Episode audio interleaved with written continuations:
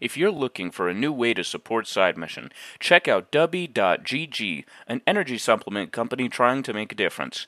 Make sure to use code Side Mission for 15% off your order. Thank you, Dubby, for sponsoring this episode, and we hope you enjoy.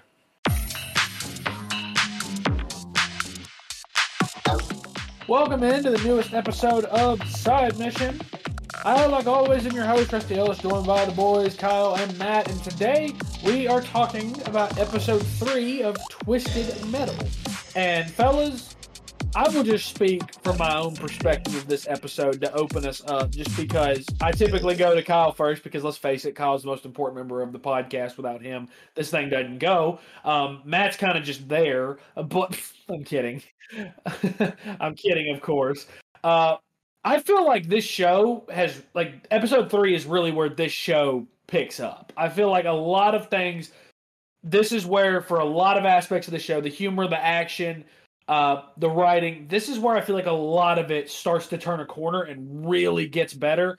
Um, the negative side of that is it kind of does make the first two episodes look bad as a result, but I think it's safe to say best of the first three episodes. Episode three is absolutely the best. Kyle, I want to start with you because we've we've talked quite a bit about Agent Stone and how Thomas Haden Church was cast perfectly as him, and that's still true. I love that we got more of his backstory here. Yes, same. I think that it was a really smart decision to include all of it, you know, showing, you know, kind of. I, I think it was cool seeing more perspectives of, you know, and I'm sure this won't be the only one that we see, but it's cool seeing more perspectives of, like, when the uh, quote unquote apocalypse began. Um, yeah. And seeing, you know, what led him to kind of snap and become Agent Stone, you know, become the guy that you know he is today. Uh, but yeah, I think that this this episode is 100% where things pick up and take off. You know, uh, we get to see a few new characters who will be staying. Um, obviously, we had the return of uh, Mike and Stu. Um, I love those and, two more every time I see them. Yeah, they're they're pretty great. But uh, obviously, this this episode focused the most around Anthony Mackie's character, around Quiet, and around Agent Stone. And I think that you know, uh, a lot of the little interactions between the characters sometimes get me the best. And this episode, I think, had some really good ones. Like you know, you know how we mentioned in the last episode, you know, when Quiet was just like uh, looking at Anthony Mackie, you know. Um, at John Doe. I couldn't remember his uh, name for a minute, but like when she was in the glass, so she had his keys, yeah. or like when she was eating the dinner, like it, she wasn't even saying anything. It was just the looks. But now that you know she's speaking more, she had some, she had more to say here, and there were there were some pretty good interactions between them, and uh, yeah, this this episode took off a lot with the humor. I think. Yeah, I agree. I think that Stephanie Beatriz is as quiet I'm I love her more and more as well with each passing episode. Um, mainly because I also I loved her character in Brooklyn Nine Nine. I thought she was hysterical, and I loved her sense of humor there. And it's her character here is very very similar, just a little more pun not intended, quiet. Um, that's ugly how I said that. Don't like that, but. I, I love. I'm with you that I love the interaction. I love the chemistry. We start to see that relationship between her and John Doe. Not not necessarily you know romantically or romantic, talk speaking, but like the the chemistry between them in this show is really starting to build, and I like that. I like that we're seeing growth between the two of them. Um, so much so that you know we get you get to the end of this episode, and you know what happens in the episode happens, and he, you know John Doe talks about dropping her off. You can see it really affects her. She doesn't necessarily want to leave. Like the way that she reacts to that is she's disappointed. She doesn't say anything about it. Obviously, we'll get to that point in a bit, but I like that growth in their relationship. I think that is awesome, and I think that's good writing. So I love all that. Uh, Matt, I have to ask, as our resident 31 year old, how old did the opening scene of this episode make you feel? Because I felt very, very old with all of the throwbacks, whether it was Radio Shack in the background, the phone that the girl pulled out to call her mom on, and then the line, I should have brought my Blackberry, or I should have brought my Razr. That's what it was. I should have brought my Razr. I felt very old in all of that.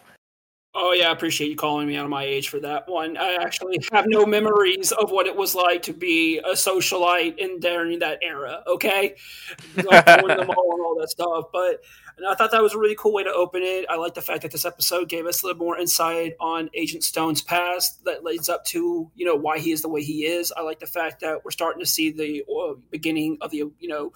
Uh, the upcoming apocalypse that's that's coming, where all the electronics and everything just start going haywire. Um, but know, I'm going to say those girls were totally mean to him, which I think all three of us have had some sort of interaction with girls like that before. Probably, probably Walt DoorDash, to be honest.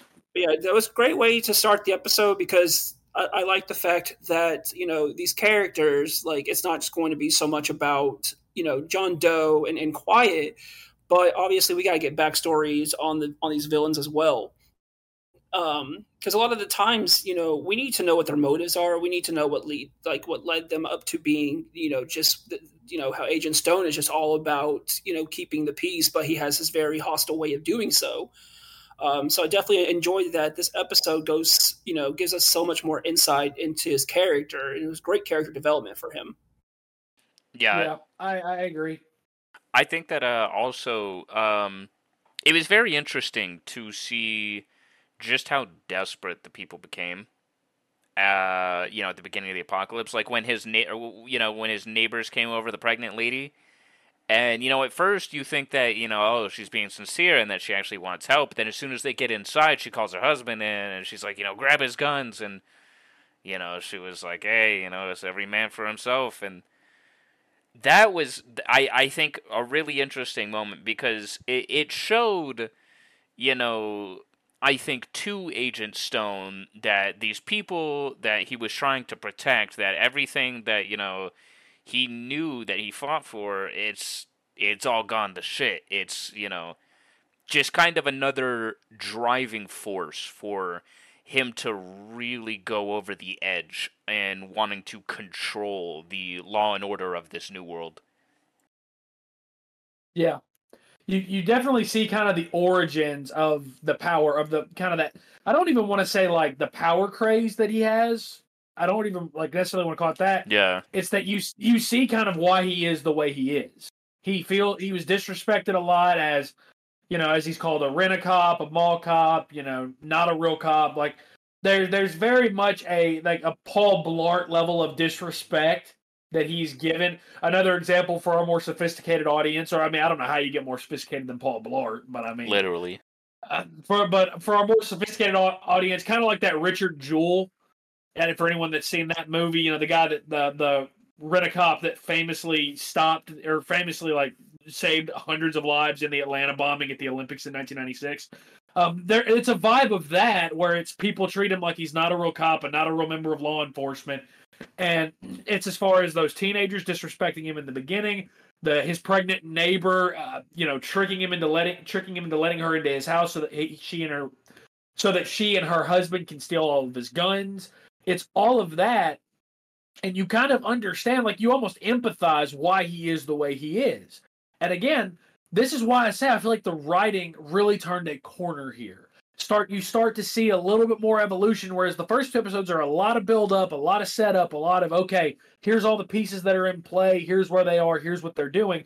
Now you're kind of starting to see things move forward a little bit. I think that works. Now let's talk about the best scene of the of the episode and in my opinion the best scene of the entire episode so far. The torture scene was fucking hysterical.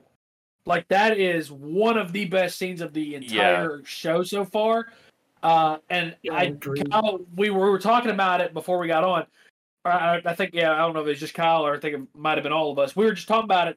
Don't know if they meant for this thing to be released around the same time as the Barbie movie, but the use of the uh, "I'm a Barbie Girl" song, incredible, rele- incredible social relevance with that one, right, Kyle? Oh, one hundred percent. Yeah, I, I think that that was definitely some great timing, and also it, it used for some, you know, a, a good uh you know some good comedic effect. I think um I, I I honestly don't believe that these two studios worked together to collab this. I think that this is just one of those happy accidents that you know this happened to come out while Barbie was ironically in the theaters, but Yeah, the torture scene. I mean, all every every bit of it was so damn funny. Like that part where um, oh, what was he talking about when uh Stu was talking about meet your maker or something, and Anthony Mackie's character John Doe looks at him Maker, yeah. and he corrects him, and I was like, oh, dude, that's so, that was That funny was as shit.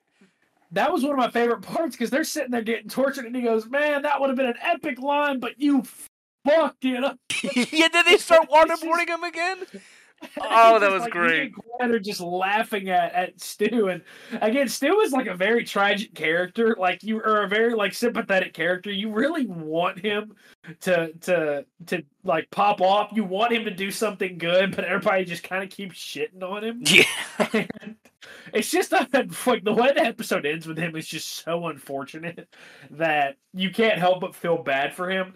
But I, I thought that entire sequence was funny. Just and it's it's the the best part of all of it is it's not even like the craziest torture. Like yes, there's waterboarding and there's stuff like that, but literally the torture sequence starts with them just filling out driver's license applications. It Yeah. just starts with them filling out paperwork with really tiny pencils. It's them having to read the letters off of the wall like you do at the optometrist. Like it's it's not even stuff that you would consider torture. It's just stuff that in everyday life we fucking hate doing. Like we like everyone hates eye doctor appointments. Everyone hates filling out forms at the DMV. We all hate that stuff. And it's funny as hell that that was used as torture here. Yeah, I agree. I think that they absolutely could have gone, you know, the brutal, grotesque way of doing it and, like, you know, mutilated them. But this was way better than any kind of, like, saw torture scene you could have given me because it, it was funny as shit. And it's exactly what I expect from this show at this point. Is just. It doesn't necessarily have to make complete sense to me as long as it makes me laugh and the action is good. I'm a roll with it because this show is wild. Yeah, I I think that I, I needed something like this torture sequence. I needed something like that to really keep me invested in this show. Like I, I, I and I'm glad that we got it because I'm excited to see what happens next. So, Matt, the the you know the gist of this episode obviously is you know they're they're being tortured. They're trying to figure out where John Doe gets this map. From, I got this map from who his map maker was. His cartographer, which he funny enough has no idea what the hell that word means. The other funny joke in this, by the way, is when they fill out the file and he says, "What if I don't know my dob?" yeah. And he's like, "They're like your date of birth." Well, what if I don't know that either? Like the, the, jokes are the jokes are great in this episode. I will say this was the first episode that really got me to think the humor was awesome. Um, Stu ends up helping them break out after threatening to throw them off the dam that Yeah. uh, they've been that they that they're holed in. Uh, I thought this escape sequence was really really good as well. I liked that they balanced out the humor with a lot of action here at the end. Yep, I, I do too. I also love during the escape sequence because you know Quiet goes you know off and separates from John. I like the fact that it, you know it kind of finally comes full circle for her to get revenge for her brother's death, and she you know walks in on uh, Shepard, you know Agent Stone's little right hand man, kind of his You know- little man in his right hand. yeah, yeah. If you're paying attention to what he was doing it to, then um, you got to remember why I kind of hate nerd culture. Damn. Um, but no, it was very satisfying to see her, you know, beat his freaking head in, honestly, and she she Yeah, was was, relentless, and you could you could feel how angry she was at him, and I was like, well, he sure didn't last long, but I kind of figured that you know if you're going to kill off this character, might as well you know be here while they are at one of these these checkpoints, and um, Yeah. they did a really good job of you know I, I think the way that everything came together throughout this episode it was it had its moments where there was a little bit of you know sympathy that you felt for john because you really realize he can't remember you know he, he has no memory of his past. Like he can't even you know remember what his his, his parents looked like because all that he has left of his past is uh, as a picture which i thought a really nice detail is when stu was going through you know his car you know he finds that picture and he realizes that John Doe is not just some, you know, uh, you Like know, crazed murder. sur- you know, crazy survivor in, in this post-apocalyptic world, but he's an actual person, and he kind of, you know, gets that just from looking at that picture and seeing him as a boy, and that picture that you know he keeps that picture in his car. You know, his car is his baby. So I like the fact that you know Stu gets some character development here. Agent Stone gets character development. Uh, everybody really gets character development, and that's how you progress your story. Is you know getting us to be on these, you know, to root for the heroes, to, you know, get out of their current situation, and they did a great job of doing that. Um, and uh, you know, from the torture scenes and everything, I was not honestly expecting that sort of like you know walk down the the hall, and then you know they get to the end, and then there's just that giant drop off. I was like, well, okay, well that went dark. Yeah, because you know, I, I, I love that. I, like that. Yeah, as a set piece, I loved that. I thought as a set piece that was really really cool actually because I wasn't expecting that. You yeah, see all the bullet holes, and I was like, are they going to have to dodge like it's a shooting range? And then you open the doors and you realize it's just a drop off into the bottom of the dam. I loved that. I thought that was great. Exactly. Yeah. They did. A, they did. Mm-hmm.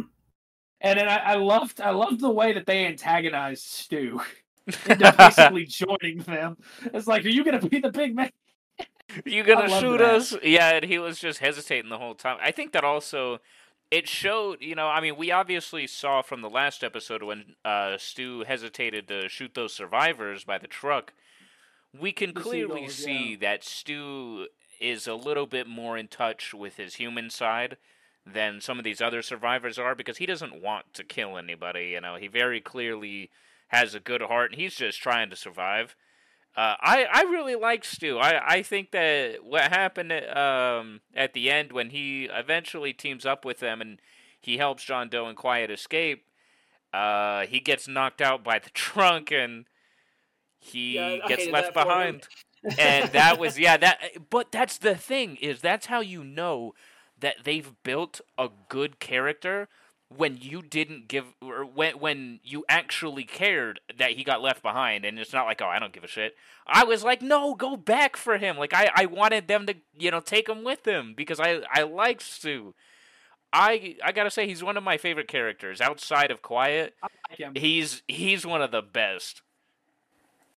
Yeah, I agree. I, I love Stu. I think I think the nice way to say it, it's the nice way. It's also the Memphis way to say it about Stu. Stu just ain't about that life. Um, he, yep, in, in, touch with his human side. He, he's just not about that life that you know Agent Stone and Mike and all these guys there. But he's not about that life. And, and I, I'm interested to see because I probably am going to go watch episode four. I'm not going to cap y'all. I did watch. I watched episode three right before we got on and recorded. So episode two is not even fucking edited yet. So if you want to peek behind the That's curtain, true. there you go. It's probably up by yeah, it's hopefully up by the time you hear this, but but who knows?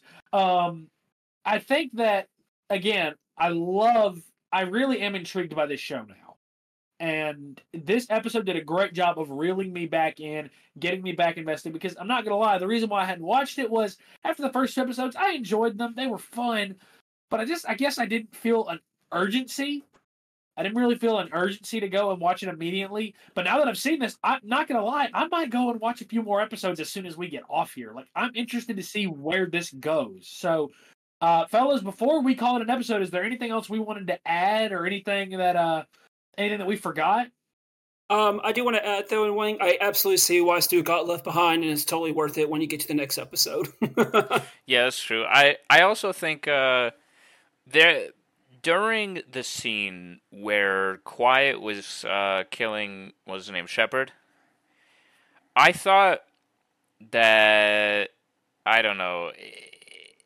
There, at the end, when you know she had finished, obviously killing him, it just looked so fake. I mean, like she was like barely like go back and watch that scene. Yeah, she barely I, I, swings it, it a couple of times, weird. and I'm like, okay, that wouldn't even that wouldn't even hurt. You know, that wouldn't even break skin. Like, I mean, the first couple of times I was like, oh, she's really putting it in there, but then the last few times I was like, okay, it's like you got tired and just gave up. That I don't know. That was one thing that kind of bothered me because I was like, if you're gonna have a scene like that where somebody is instead of you know like stabbing them or shooting them, if they're going to go as far as to beat their brains in with a blunt object, they should show that rage and anger the whole way through because.